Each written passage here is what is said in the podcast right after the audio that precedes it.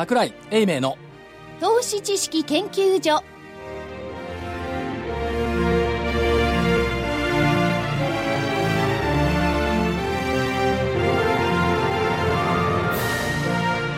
皆さんこんにちは。こんにちは。櫻井英明の投資知識研究所の時間です。スタジオには櫻井英明所長。この頃真面目にちゃんとスタジオにいますよ。櫻井です。正木昭夫隊長。正木です。こんにちは。福井主任研究員。福井です。こんにちは。そして研究員の加藤真理子でお送りします。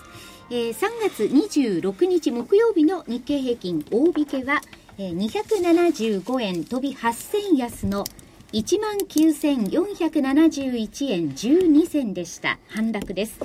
トピックスがマイナス 23.19 ポイントの 1568.82 ポイント。出来高が概算で22億9915万株、売買代金が概算で2兆7959億円、値上がり銘柄数が242、値下がりが1558、変わらずが76銘柄でした。木曜日の日経平均の安値っていくらでした？木曜日？今日の、木曜日、今日というか今収録中のですね、はい、19,397 円飛び1銭です。やっぱり3月のメジャー S 級値は割りたくないっていうところからちと戻った 19,225 円って言ったところですかね。でもこのくらいの戻りだったらまだいいんじゃないですか。逆にこれ以上戻っちゃうとそれこそできちゃうような感じになっちゃう。中途半端はやめてってやつ。中途半端ですかでしょうか。いや私は結構十分だと思ってます。そうですか、397円から471円73円戻ったというところですね。まあやっぱり期待というのはいつも潰れることが多いんですね。裏切られる裏切られるとは言わないけども、まあ誰もが2万円3月中と誰でもじゃないですよ。まあ所長だけですよ。そう。いや3月中2万円なんて言ってた。でも結構そういう声も多くなってきてます。だいたい1万9000円台に入ってから3月中2万円という声が聞こえ始めて、それを嘲笑うかのように福井さんがにんまりしてるという。はい。私の思った通りの相場ほらやっぱりね、2万円というよりも4月も含めて2万1000円ぐらいという水準を想定してるのが多かったですよね。そうはいかないですやっぱり。アメリカの動向なんか見てると。これはって感じがしますよね。あと原油価格今後これゴールドマンサックスかな、予想してるんですがやっぱりね長期低迷が続く。その背景が中国景気ですよね、でアメリカにしろ中国にしろ今の日本の経済にはまともにぶっきますよね。それを見てるとそうは単純にはいかないよって感じがしますね、いや市場はしばしば間違う。市場が間違えてだから今日ははい、このね、ネガティブな意見っていうのはしばしば間違って2年経ったんですよ、あるいはねもっと極論するとね4年経ってるんですよね。水曜日の日経に何が出てたか知ってます？ちょうど木曜日からポルトガルのコエリョ首相かな、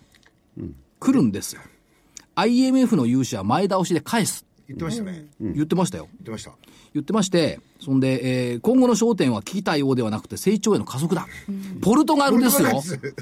随分変わりましたね。4年前にポルトガルのことを皆さん何て言ってましたでしょうか、10兆円の緊急融資だポルトガルは潰れんじゃないか、今見てくださいよ成長への加速よ、落ち着いてきたっていうことですか、だから結論いつも言ってることで、やっぱね騒がない慌てない、いやでもこのポルトガルにしてもねあるいは今問題になっているギリシャにしても、スペインにしても、イタリアにしても、助けてるんだからそんなのは普通ですよね。騒がないやったからこれ慌てないってこれそもそも騒いでる人たちがために騒いでましたよね。だから騒いでたでしょ。アイスランドなんかどうなっちゃってもう優等国ですよ今、あの人たちは国民の年金がどうなったのかよくわかんないですけれどもあれ円建ての住宅ローン借りてた人どうなったんだろうありましたよね。助かったよね円安になったからね。だから何が起こるか世の中わからない、っていうことですよ、絶好調だったところは少しダウントレンドに入ってますからね。ダウントレンドに入ってますよね。ただね需給っていうか見ていくと最低算が増えてないんですよね、3兆1000億円レベルでしょ、で現物じゃ外国人買ってるって言ったら6週ぶりの売り越しでしょ先週、その割に景気 19,000 円台つけてきたっていうことはこれ明らかに現物国内で買ってるってことですよね、死体はどこなんですか。クジラ僕ね、クジラだけではないと思うんですよ。いや、クジラに群がるイナゴ。イナゴ、うん、まあ確かに今はイナゴでしょう。クジラに群がるイナゴ。イナゴだって小判ざめって感じだな。あ、クジラに群がるジャコ。ジャコ。ジャコ。あ、ジャコ淡水魚か。うん、ダメですよ。うん、じゃあ何？ウナギ。い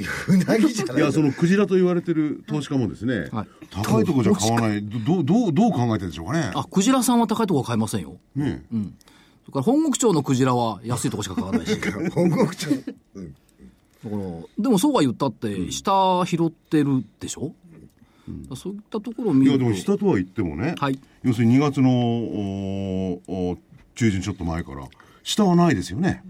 ないですよ。うん。いや、ちょっと来ちゃったから、ね、いや、だって、どうでした拾ったのかな。 0. 何%トピックスが下げると買うんだもん、それは下ないでしょう、ね、ということになってきてますよね。だからまあ、目先のことで一喜一憂あんまりしない方がいいんじゃないのっていう感じでしょうか。僕は目先じゃないんですけどね、円ドルの、まあ、為替の動き。円ドルなんていうのはね、そうは単純にここから先、円安にはいかないよって感じですよね。いや、心地よくていいんだ、逆に。うん、こんなもの125円とか130円だったら大変よ、会社。うん。いや、だから、そこまでいかないんじゃないですかね、やっぱり。いや、いかなくていいんじゃない、うん、むしろ。だって、アメリカは例えば、これまでドルでベースでやられ、24% ドル高になっちゃったんですよね。それで、主要の、あそこの貿易相手国が 14% ぐらいドル高なんですよ。で、それで、だいぶ圧縮しちゃってる、あるいはマイナスになってる企業が出てきてるんですよね。それはほっとくわけじゃない。日本なんか見たら2年間で 40% も円安になってんだから。で、その分は、株価にちゃんと反映してますよ。なんか変なところから株価にきちっと整合性が出てくるような感じの話になってますよ。まあここのところのだから円安の急ピッチな円安、うん、それからまあ124円を超えてくる円安への警戒感があったところに、まあ、119円レベルでとどまってるからいいんじゃないですか。うん、まあ、原油も47ぐらいまでいったのが50ちょいぐらいに戻ってきてるでしょ。で、原油が別に安い分には私どもとしては非常にありがたい話、うんうん、私どもとしてはありがたい話。それと同時に円安があまりにも進みすぎるとマイナス面も出てきますよっていう声もあるわけですから、うん、いやだからそういう意味で119円20円っていうのは原油だって今年の年初には原油が安いから株が下がるって愚かな論理が起こしてたでしょ、うん、下がるわけないじゃんね。日本の国は原油が下がった方がいいんだもん。いやだから今回出てるのはね、先ほど言ったゴールドマン・サックスってのはやっぱり中国の成長が落ち込むから原油が下がるというわけですよね、はいはい、で最初のその原油安の懸念っていうのもそこはありましたよね、うん、もちろんそれはありました、うん、いやだからその割に逆に言うとね、中国のあの全人代がなんかで GDP の成長率を下げた時に、はい、マーケットが反応しなかったことの方がおかしいなと思ってたの、うんうん、そんなに時差を持って出てくるもんなんでしょうかね、うん、でも下がったって言ってもね7% 台ですからね。ただね、考えてみるとこの国のその金融市場ってなんか自己完結型のような気がするんですよね、うんうんうんうん、債券といえば日銀が買う、はい、株といえば ETF 日銀が買う、うん、日銀が印刷さえすればいいんじゃないかみたいなね、うん、だから完成相場っていうのね、これがもうだいぶ、うん、だからこれ自国だけで完結できる相場ってすごいっすよね。なんとなく外国人頼みのような気がするんですけども、自国だけで完結してんのこれ。あのね、一つ傾向としてですよ、うんはい、あるのは通常グレートローテーションっていうじゃないですか、はい、債券から株式、うん、僕ねこれがねちょっとその資産の世代間移転みたいなものが国内で起こってるんじゃないのかなっていう気がしてるんですよ。本当に、うん、世代間、どういう世代間、はい、世代間要するに今まで お金を持ってると言われた1600兆円って言われるお金、うん、金融資産を年代が上の人たちが持ってるんですよね、はい、で若い人たちっていうのは比較的あまりその貯蓄が少ない、うん、これはどこでもそうなんですけど、うん、特にその差が大きい、うん、でなかなかその1600兆円の資産が、うん、その動かない、はい、これを動かすための手段って何かないかなっていうことで考えたのが、僕は表面アベノミクスじゃないと思ってるんですよ、うん、資産を動かす、そのおっしゃる意味が分かりません。そう本当にそう。動かすと言ったってですね、うん、個人名義の資産ですよね。そうです。それを勝手にうやむやにしてどっから移転なんかできないですよね。逆に言うと今回起こってることって、うんはい、税を上げたじゃないですか、ね、相続税上げたじゃないですか、ねはい、そうするとそれのに伴って、うん、相続税だとか贈与税とかっていろんなものが厳しくなるから、うんうん、それを厳しくならないように今から事前に対応しましょうというふうなことで、ここのところすごい数でもって税務対策をしている個人の方たちが増えてるんです。だからそこで資産の移転がどこで起きてるので、そこでもう一つよくわからない、もう一つ、例えば子どもの教育資金ってあるじゃないですか、はい、1500万円、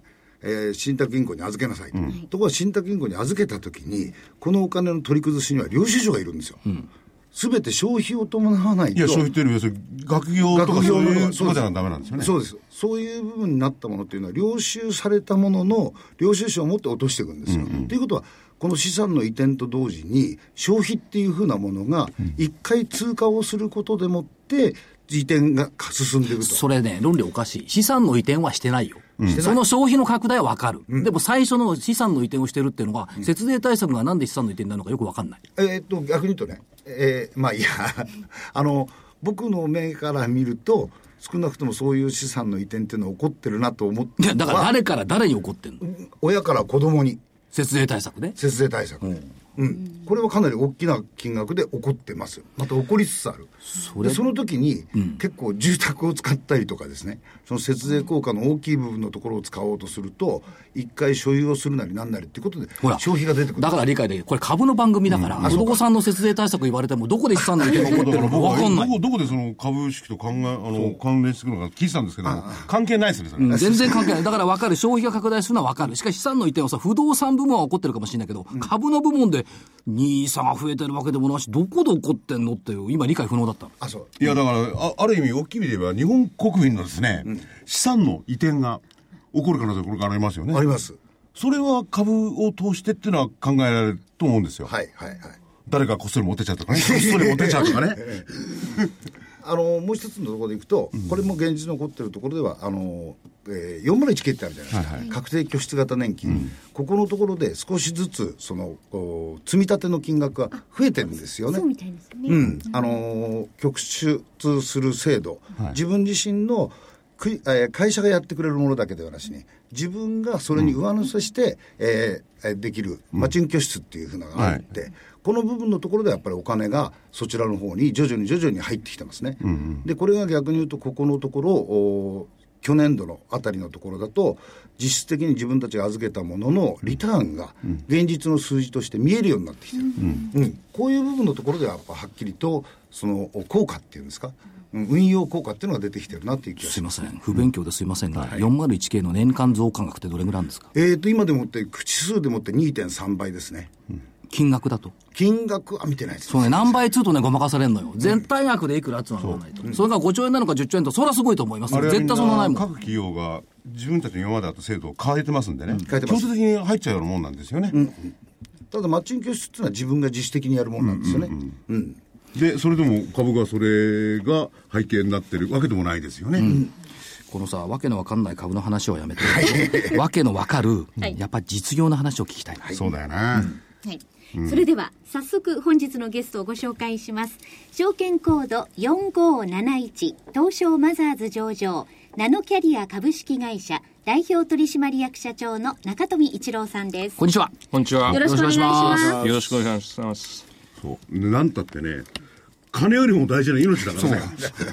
健康と命。健康と命だからで、ナノキャリアさんというと見せるかナノ粒子。そう今年はお正月は見せるかナノ粒子の NHK 特集からスタートしましたからね。そうですね。そうだったんですか。私不勉強で NHK 見てないもんね1月4日確か日曜日だったかな、はい、の夜8時か9時からの NHK 特集で見せるかナノ粒子30分ぐらいやってましたよね。そうですね、ナノマシンとしてですねそこから出た今年なんですが、はい、社長見せるかナノ粒子のすごいところお聞かせいただけますか。そうですね、ナノサイズの高分子でできた粒子なんですね、はい、でその中に抗がん剤を多量に封入して体内に投与すると血液に乗って体内をぐるぐる循環して血管の隙間からがん細胞へ侵入してがん細胞を攻撃するシステムなんですね。これがん細胞だけを攻撃する、うん、まあ、あるいはがん細胞の近くを攻撃する、うん、いやがん細胞の近くあるいはだけっていうことはあるんですけど、はい、まだそこまでですね全てっていうわけにはいかないんですけども、はい、まあ、通常薬をですね、点滴すると普通血管内で半減期っていうんですけど、はい、これ大体30分ぐらいでなくなるんですね、うん、で我々のシステムを使うとですね今 100時間以上ですから5日間体を薬が回ってくれて、はい、患部に薬をそうです。徐々に、それはもちろん有効性のある低濃度の長い時間を維持させて、さらに幹部の中に集積するような、こういうふうなシステムが元になっているんですね。はい。そうすると攻撃力高まりますよね、集中的にそこに行くということは。そうですね。すごい。というのもこれまではじゃあ薬を例えば投与したとしますね、はい、どこ行っちゃってたんですか。これは肝臓でですね、主に肝臓です、はいはい、ですすぐ分解されるんです。あ、そうか。じゃあいくらやってもその多く、どのぐらいのパーセンテージか分かんないんですけれども、肝臓に行ってただ分解されちゃうだけだったわけですか。でその一部が幹部に行ってた。そうです、うん、あ、そうか。それを見せる化ナノ粒子っていうんで、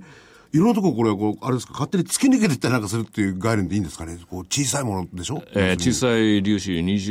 小さくて20ナノメーターぐらいの小さな平均粒子なんですけど、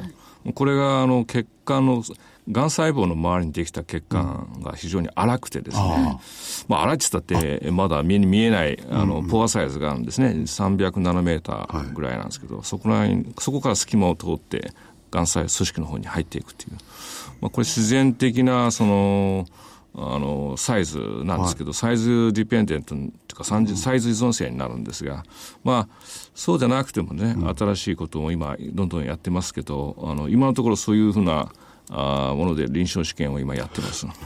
これ性がん剤がそのものが新しいっていうわけじゃなくって、従来の性がん剤でも幹部だけに特化して持っていくことができる。そうですね。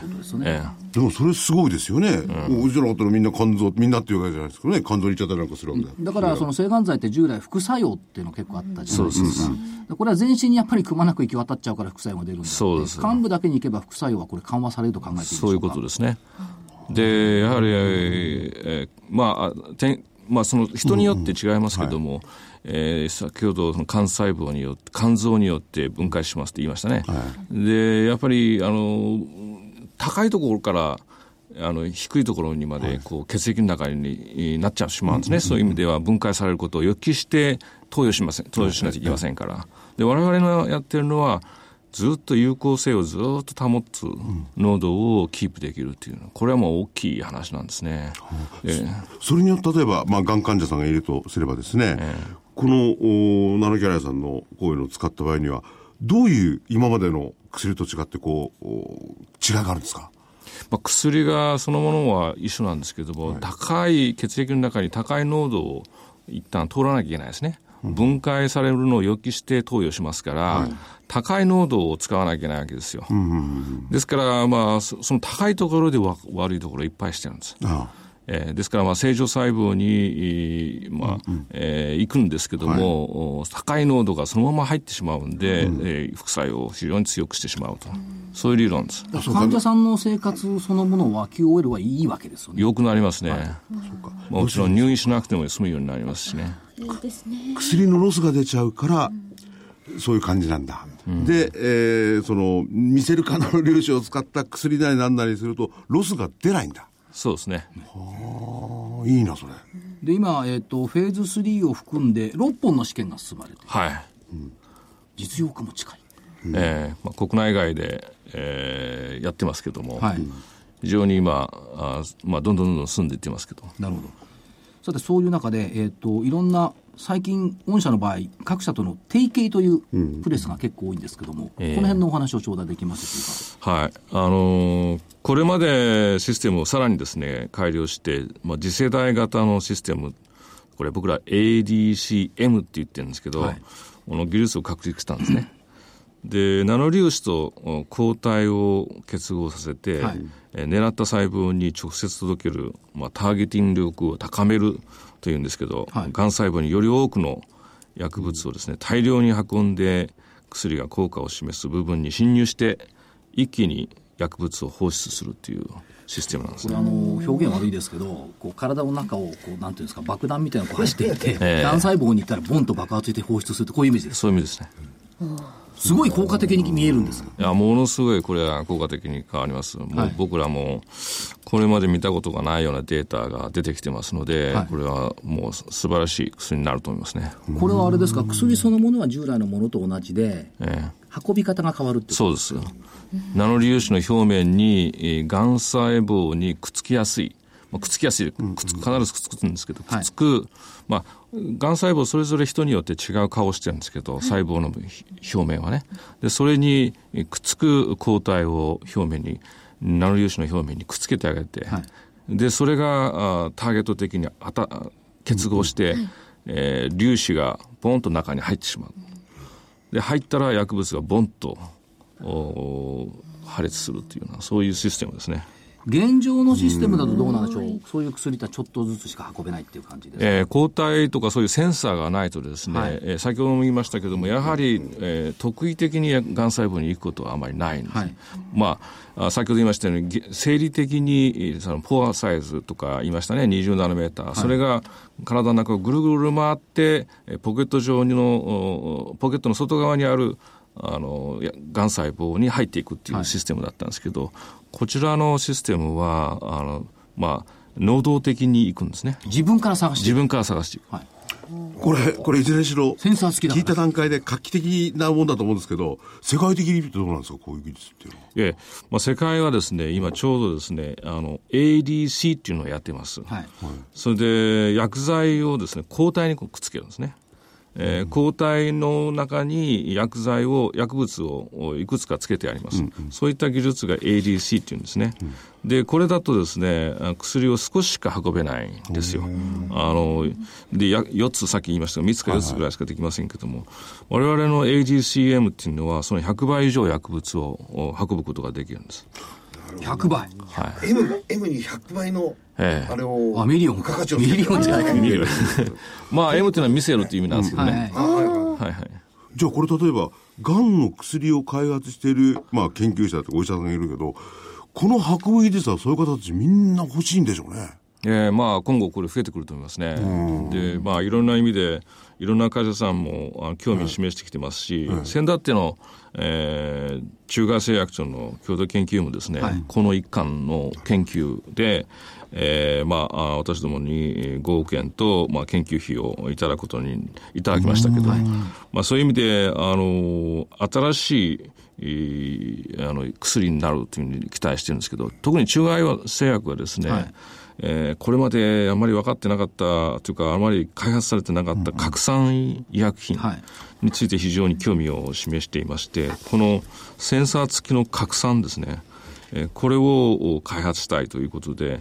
まあ、非常にいい、今までにない世界でも、まあ、なかった薬を開発したいということになっています。これどうなんでしょう、本当にいいものができるっていう感じでしょうか。そうですね、まあ、中外製薬はですね、ロシと一緒に販売もすでに売ってるんですけど、はい、その今抗体に薬物がついてる、まあ、これカドサイラっていう商品名で、売られてるんですけども、まあ、これは世界中に今販売されてます、はい、まあ、スタートしたばっかりですけど、 ADC の部分では中外さんはもうすでに持ってらっしゃる。持ってらっしゃる。それで M を乗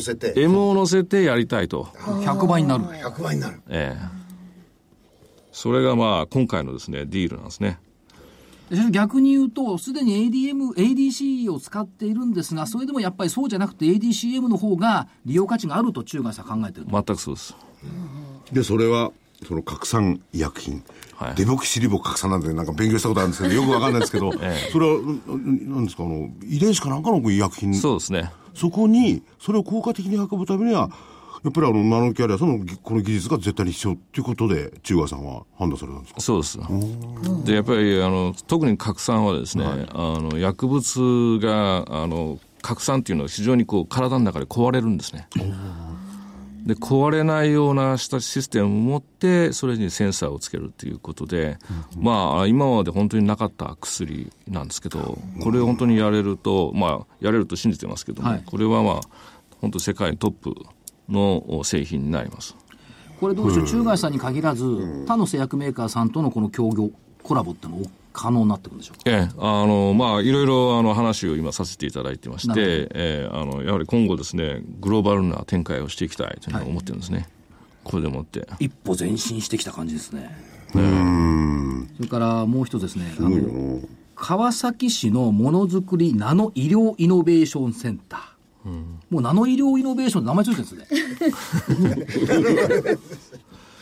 ねまるでナノキャリアさんのためにあるようなセンタートックですけど、これは社長どんな感じですか。そうですね、これ文科省でですね、はい、革新的イノベーション創出プログラム の採択された拠点なんですね、はい、ちょうどキングスカイフロントっていって羽田沖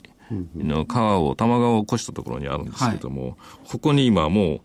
う、建物ができましてですね、はい、ナノ医療イノベーションセンター、はい、4月から完成して、運営が開始されます、はい。で施設オープンからラボの設備までは準備今開始してますので、うん、稼働は7月ぐらいの予定にしていますけども、はい、ここにやはり我々の創業者の一人でありますけど片岡先生がセンター長としてですね、はい、併任で行かれることになってます、うん、なるほど。これはどうなんですか、産学官連携なんですか。そうです、いろんな会社さんとそれから大学ですね、はい、そういった形の先生所属されている方々がそれぞれ入ってこられまして、新しいナノイノベーションをやっていくということでございます。これ社長、体内病院、体の中の病院という表現が出てきてますけど、これはどういうことなんですか。体内でですね、いろいろ診断をしながらでまた治療もしていけるっていうそういった仕組みを作ろうじゃないかということで、はい、6つのテーマからなってましてね、はい、でその6つのテーマ、例えば難治性がん、はい、それから、脳神経ですね、はい、それから運動感覚の機能を維持する再生ですね、はい、それから採血不要の在宅がんの診断システムとか、いろんなデバイスですね、機器を使って薬物の治療を併用で使っていく方法のシステムとか、最後は社会実装に向けた社会システムの構築とかいうの、はい、いろいろスマートライフケアの社会実現に向けてやっていくということになっています。これ例えば脳腫瘍をターゲットってこれ、うん、脳腫瘍のターゲットって難しいんじゃないんですか。これは割とチャレンジなんですけども、はい、やっぱり僕に特にやりたいなと思っているのはですね、この若い患者さん、少年とか少女とかですね、そういった患者さんが脳腫瘍になるケースが多いんですよ。はい、でこれは非常に副作用も伴いますし、はい、もう本当に早くして亡くなるケースが多いんですよね。本当に9歳、10歳とかそういった時期に亡くなる患者さんがいるんですよ。それをぜひですね延命させてですね、はい、治療していきたいというのがやっぱりあってですね、うん、非常に難しい。脳はやっぱりバリア機能を発達してますので、はい、いろんな薬が届かないようになっています。でそれをもう治療をやれるようにですね、はい、今後ちょっとやっていきたいんですね。これは外科手術するよりも患者さんの負担から見るとどうなんでしょうか。やっぱり患者さんの負担非常に大変ですよ、はい、もうでしかも抗がん剤やったとしてもですね、すごくやっぱりもう体全身がですね、本当に吐き気がしたり、熱があって、本当子供さんがね、そういうことで苦しむのは本当耐えられないと思うんですけどね、はい、本当にそういう治療を本当に実現できると、はい、我々はできると思ってるんですけど、それやっていきたいと思ってますし、いわゆる難治がんという部分に入ってますね。それは難治がんですね、はい、でそれを利用するとですね、次の今いろいろなことで言われてますが、アルツハイマーとかですね、はい、中枢神経の治療薬も、つなげていけれるというふうに考えてるんです。3人ともね、はい、そろそろアルツハイマー、ね、3人ともってやるね最初に僕って言っていいですよ、ね、いえ、私も物忘れ最近激しくなってきましたからねそれでここのね研究に参加されて、今社長がこう前に資料を持って見せて、そうそうたる企業ですね、これね。そうですね、企業、大学もすごいな、味の素、帝人、はい、ニコンさん、うちと、それからJSR とか、大学は国立がんセンター、女子大、もちろん東大、慶応ですね、そういったところが入っていますね、日本の頭脳の集積してこれを推進していると考えていいんですか。これに関連するナノイノベーションといいますか、はい、それに関することは非常にほとんどの我々の提携先も入ってますけど、はい、日本科学さんとか、富士フイルさんも入るし、日立製作所も入るし、そういう意味ではもう集中して、そこに入っていって新しいことをやろうじゃないかっていうのがこの片岡構想ですね、はい、その片岡先生ですけども、東京大学大学院の教授でしたよね、はいはい、で確か NHK の特集でもお顔を随分出てこられたような気がするんですよねそうですね、今どんな感じで動かれてるんですか？今はもう本当に忙しくされてて、この川崎のセンターも含めて一緒にやられてるんで、はい、ものすごい今お忙しいですね。この川崎のセンターのね、その日本のそうそうたる企業、大学が全部入ってナノギャラリアさんも入ってるんですけれども、こういう取り組みっていうのは国際的にどうなんですか？国際的にですね、ナノメディセンっていうのはあるんですって。センターそのものはUCLA にはあります。しかしこれだけの規模で企業が入って、大学も違う、ね、UCLA の一本じゃなくて大学も数本入ってやるというのはないですね。世界に先駆けてこのところ世界に先駆けてですね。しかも、はい、ナノキャリアさんが入る予定のラボと、片岡教授のラボは向かい合わせ、これはどういうことですか？向かい合わせってすごいですよね。これは僕が勝手に考えるとナノキャリアさんの技術がないと運べないんだ、いろんなものを開発しても、ビルも大きいからちょっと運ぶの大変かもしれないだけどこれ向かい合わせってのはやっぱりいつもディスカッションとかできるっていう話ですよね。そうですね、はい、そういう意味じゃ今後もですね一緒にこう話し合いしながら、はい、新しいものやっていきたいと思ってるんですけど、これはもうずっと継続したいと思います。はい、片岡先生どうでしょう、ノーベル賞取られますかね？いや、それはちょっといや、フンボルト賞はもらっておられますね。そうですね、ドイツの権威高いんですよね、そうですね、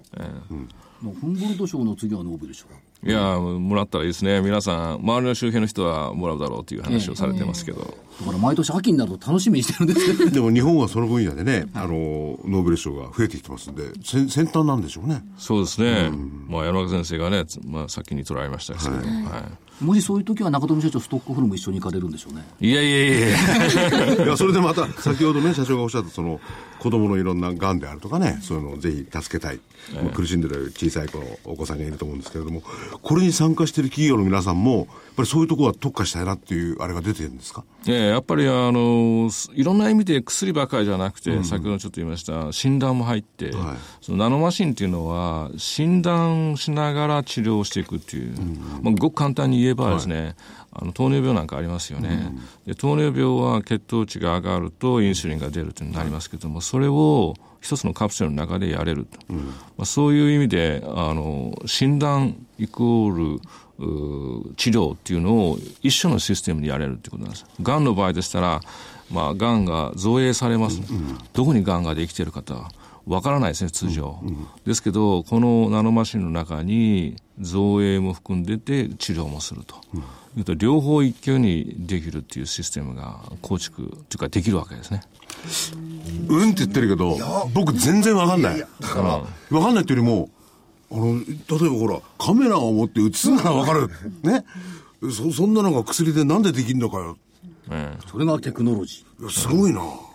そう、さっき言った抗体ってあったじゃないですか、ある意味ナビゲーションの、役目を果たすわけですよね、ですからその中にその部分の、そのさっきの造影みたいなものの機能を持ってる薬を一緒につけてやれば、がんのところについた途端に爆発して、それを外から見れる、もうそれが入ってるわけじゃないですか。それを外からこう見える、造影的に見えるわけですね、この見えるっていうのはだろうなと、素人考えで、光ってるところががんが大きければ、がんのサイズが分かるわけですね、で光ってるところないところは、がんが縮小してると見えるわけです、ですからそういう意味では両方一緒に見れるっていうのは、例えばね変な話かもしれないです、がんがいろいろ飛び散るケースもあるじゃないですか、それ全部にこう行き渡って見えるようになるんです。そういうことですね。お、すごい、これすごいですね。すごいな。へえ。それもいろんながんの場合どうするか分かんない、こう切ったりとかなんかじゃなくての、薬一粒でいいんですか？それは何粒か飲むんですか？いやいや、この場合、今の場合は、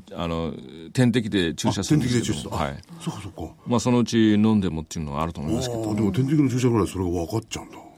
え、これはすごい。これすごいな、なんかわからないけどとにかくすごいんだからすごいってことはわかるんだよね。私立文系には理解しかない、とにかくこんなことをできるのかって、できるはずねえよなと思ってるぐらいですからね。いや、そんなことないですよ。すごいな。着々とそういう向けた、我々もそういうの着々とそういうの向けたことで今試験やってますし、試験というかなんですか、実験等をね、うん、それに向けた形の進めてます。はい、社長、スマートヘルスケアライフってのはこれどういうことになるんでしょう。これはですね、まあ、今お話したようなことがスマートヘルスケアなんですね。はい、まあ、一食単に何でもできるでしょうという、この、まあ、言ってみれば、なんですか、トヨタの自動車の、プリウス、はい、ハイブリッド車、はい、要するにあれもそのスマートケアカーの一つですよね。でそういう意味では薬自体も治療も診断も両方やれて一気通貫になるってことですね。そうですね。電力なんかでもそのスマートグリッド計画とありますけども、はい、まあいろいろこう測りながら、はい、適宜うまい具合に流せるような形になる。そうですね。なるほど。そこでスマートが使われてるんですね。まあ今は、そっちの方向にみんな向いてるんですけど。はい、診断そのものも非常にまあ簡単になってきてます。はい、でこの診断が起きたらじゃあ次の疾患は何だろうと予測することができます。はい、でそうすると予測するとそこに治療方法が選択があるわけですね。はい、でそれをどんどんこうやっていくと今、まあ、デジタル化ヘルスとかヘルスデジタルというふうに言われてるんですけども、はい、今非常にその IT が絡んできてそれをこう先に言われているのでビッグデータみたいなのがありますが、はい、それをすごい小さいものの中にそれを閉じ込めてそれでその情報を発信するとできるというね、そういうことが今できてくるようになってきてますので、まあ、今言ってみればその医者はいらなくても、もう診断ができる時代になってきてます。はい、で治療に専念してもらうと、はい、ほら分からないでしょ、でもできるんだからとんでもないことが、いやだから薬品がもう自分で動いてくれて診断ができてくれると、うん、そうです、うん、でその診断ができたら薬品がそこに行ってがんを懲らしめてくれる、そうです。漫画とか小説の世界って世界は進んでるんですよ、進んでるんだな、でその革新技術っていうのはその届けたりとか全てナノキャリアさんのなんかダメなんですよね。いやまあダメなんですね。まあそれだけじゃないんでしょうけども、そういったシステムに今度変わっていくっていうのは将来は、本当はそれがスマートヘルスケアライフの実現に向けてっていうね、はい、その本当にイノベーションでやっていく。今年の春のテーマはスマートヘルスケアライフですよこれね。スマートがここで出てきたことがすごいと思う。なんか単純ですね。スマートが使えば何でもいいのかって。いいことが、まあ、スマートヘルスケアいいな、ね、それはそうとして、社長中期的な展望のお話を頂戴できるとありがたいんです。はい。はい、まあ、当社は見据える化ナノ粒子の実用化に向けて臨床開発に力を注いでいます。はい、まあ、10年から20年ぐらいと言われる薬の開発期間のうちですね、当社は残り数年という単位まで開発が進めることができました。これ相当進んだってことですね。残り数年。まあ相当ね、20年からするとそうなりますけども、はい、それぐらい買ったっていうのが正直ですけど。じゃああと数年でこれだけのまあ各いろんなね、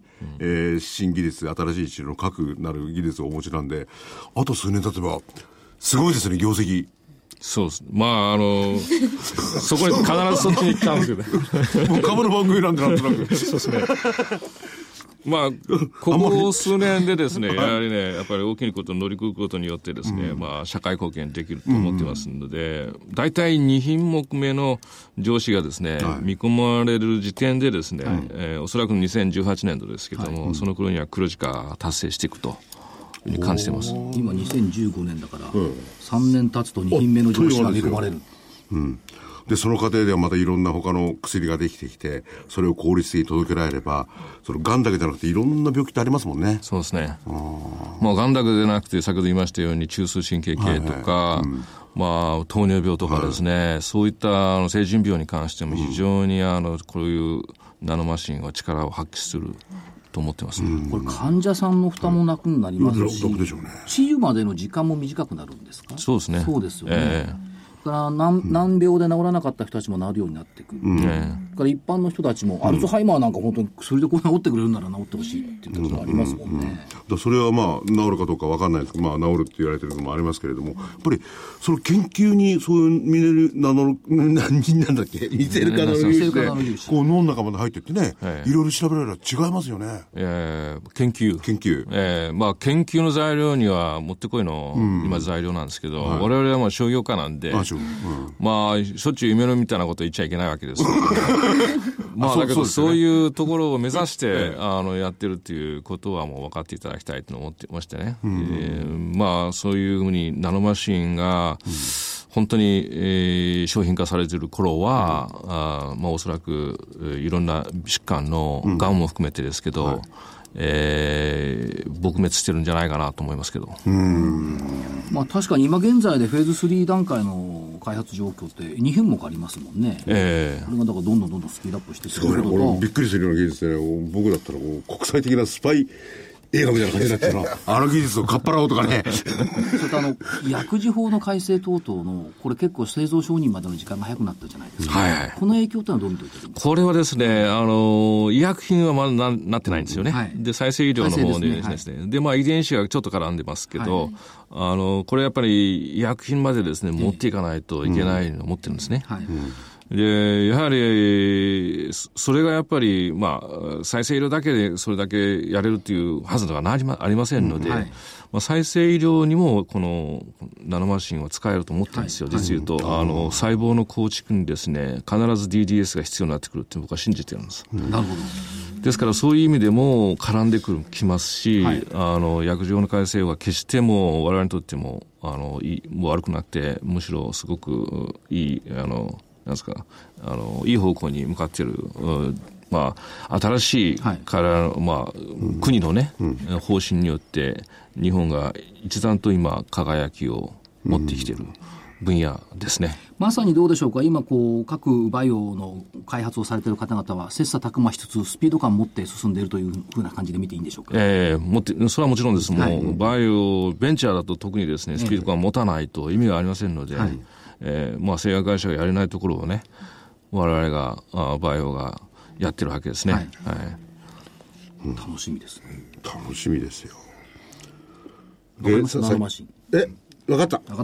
たことにしてくれじっくり後で調べますいやでも とにかくねすごいということは分かった、はい、でこの先ほど言ったね平病院その川崎でしたがやってる、はい、そのさっきの面こう見てましてもねやっぱりどの企業ですからね、ええ、企業はやっぱり商品化ですよね最終的にはね、それになってねやるわけですよね、まあ、もちろん商品化しないと皆さんの大きな顔しませんできませんしね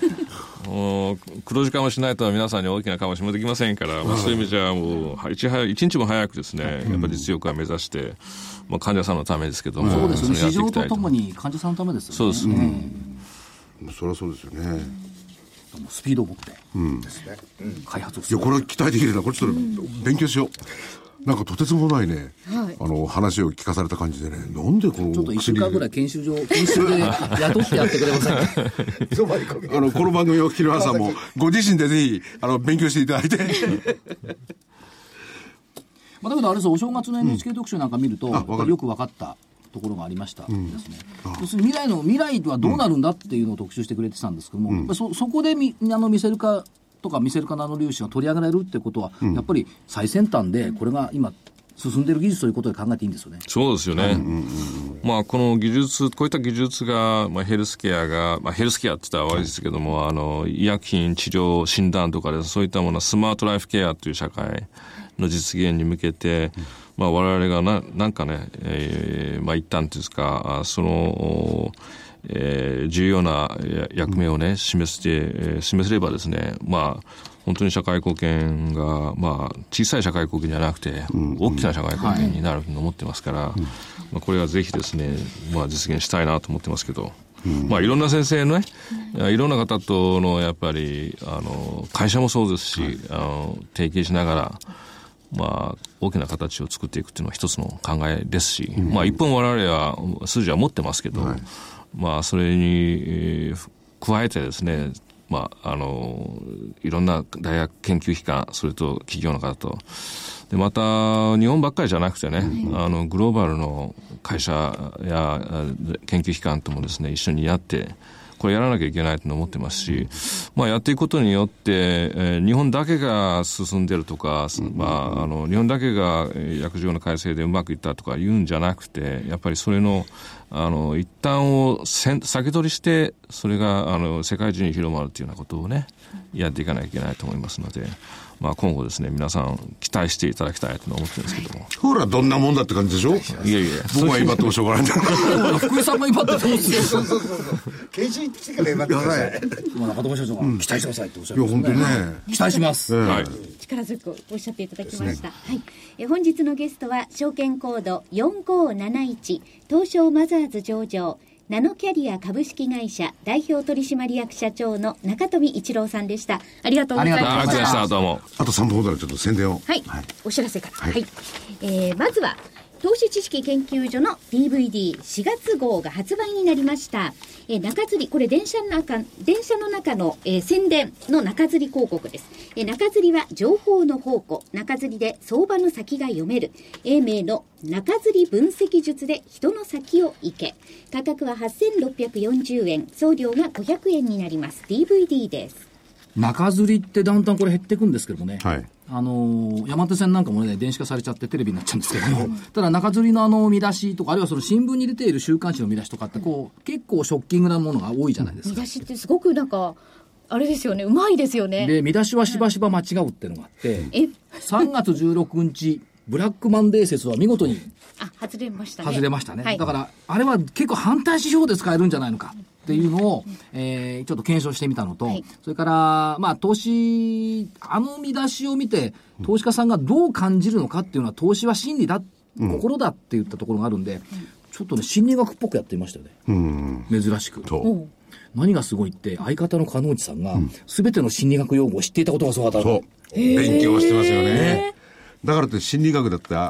人の裏を書こうなんてケチくせえこと考えちゃダメですよ多分ね、人の行く道を行った方が投資は儲かるんですよ。鹿野内さんね教育心理学で勉強したんじゃないかとねかもしれないですね、はい、でも詳しかった、ぜひ皆さんご覧いただきたいと思います、はい。そしてもう一つ、伊藤俊弘のどこで買うかどこで売るか売買タイミングを味方につける秘策はこれだ。こちらも DVD になります。価格は8640円、そして送料が500円です。これは利益を確定させるですね秘策を伊藤さんがたっぷりと伝えていただいております。伊藤さんに、はい、タイミングって難しいですもんね。タイミングだけですね投資ははい、だけですか。いや、投資心理もだけですか。あ、そうかタイミングと心理を読む、はい、企業は技術、投資はタイミングだけはい、ぜひご参考になさってください。お求めはラジオ日経通販ショップサウンロード、電話番号は東京 03-3595-4730 03-3595-4730 番です。なんかプロにしては珍しく噛みましたね今ね。噛んでましたね。すみません、なんかとても口が乾きました、景気がねなんか良くなってきたなという感じがしてて、実は日曜日に仙台にラジオ日経のセミナーに行くんですけど、はい、疲れたから、グリーン車乗ろうかなと思って。生気ですね。生気でしょ、はい、でさっき切符買いに行ったの、そしたらねグリーン車ね、三角になってるのね。で普通車丸なのよ、じゃあグリーン車の方が混んでるってことですね。でしょうがない普通車したんだけど。いつですかいつですかそれは。春休み中だからじゃないんですか。より三角はまだあるってことですよ。いやあるのはあるんでしょうけども、であとそういう意味ではやっぱり景気かなり良くなってきてる、あと赤坂のこれだ一休さん行ったでしょ、はい、一休行った森社長曰くね、旅館ホテルもそうだけどレストランの予約がむちゃくちゃ増えてる言ってましたね。じゃあより日常で使うことが多くなってるってことですよね。そうですね、ということですね。あと面白かったのはね、もう一つ面白かったの今後の目標っていうのがあってね、はい時価総額の1000億円一度超えたことはあるんだけどもう一回超えたい。時価総額でね物を語る人久々に見ましたけど、今600億円ぐらいなの、で1000億円、こういう目標っていうかもね、いいですね、あと20秒です。あと20秒です、はい、だから景気は良くなってきた時価総額はみんなで増やしましょうということで今日はいい話だった。今日本当にいい話、はい、見せる方の粒子、はいはい、中富社長ありがとうございました。ありがとうございました。